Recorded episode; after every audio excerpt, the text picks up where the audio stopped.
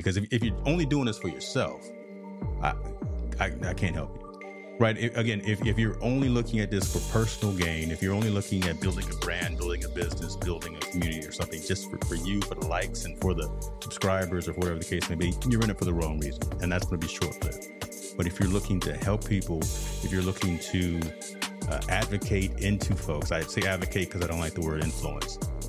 If you're looking to advocate into folks and, and give recommendations and give suggestions, then, then that's where we can start, whether we can start talking about not boiling the ocean, not trying to do all the things at one time, but doing the right things at the right time.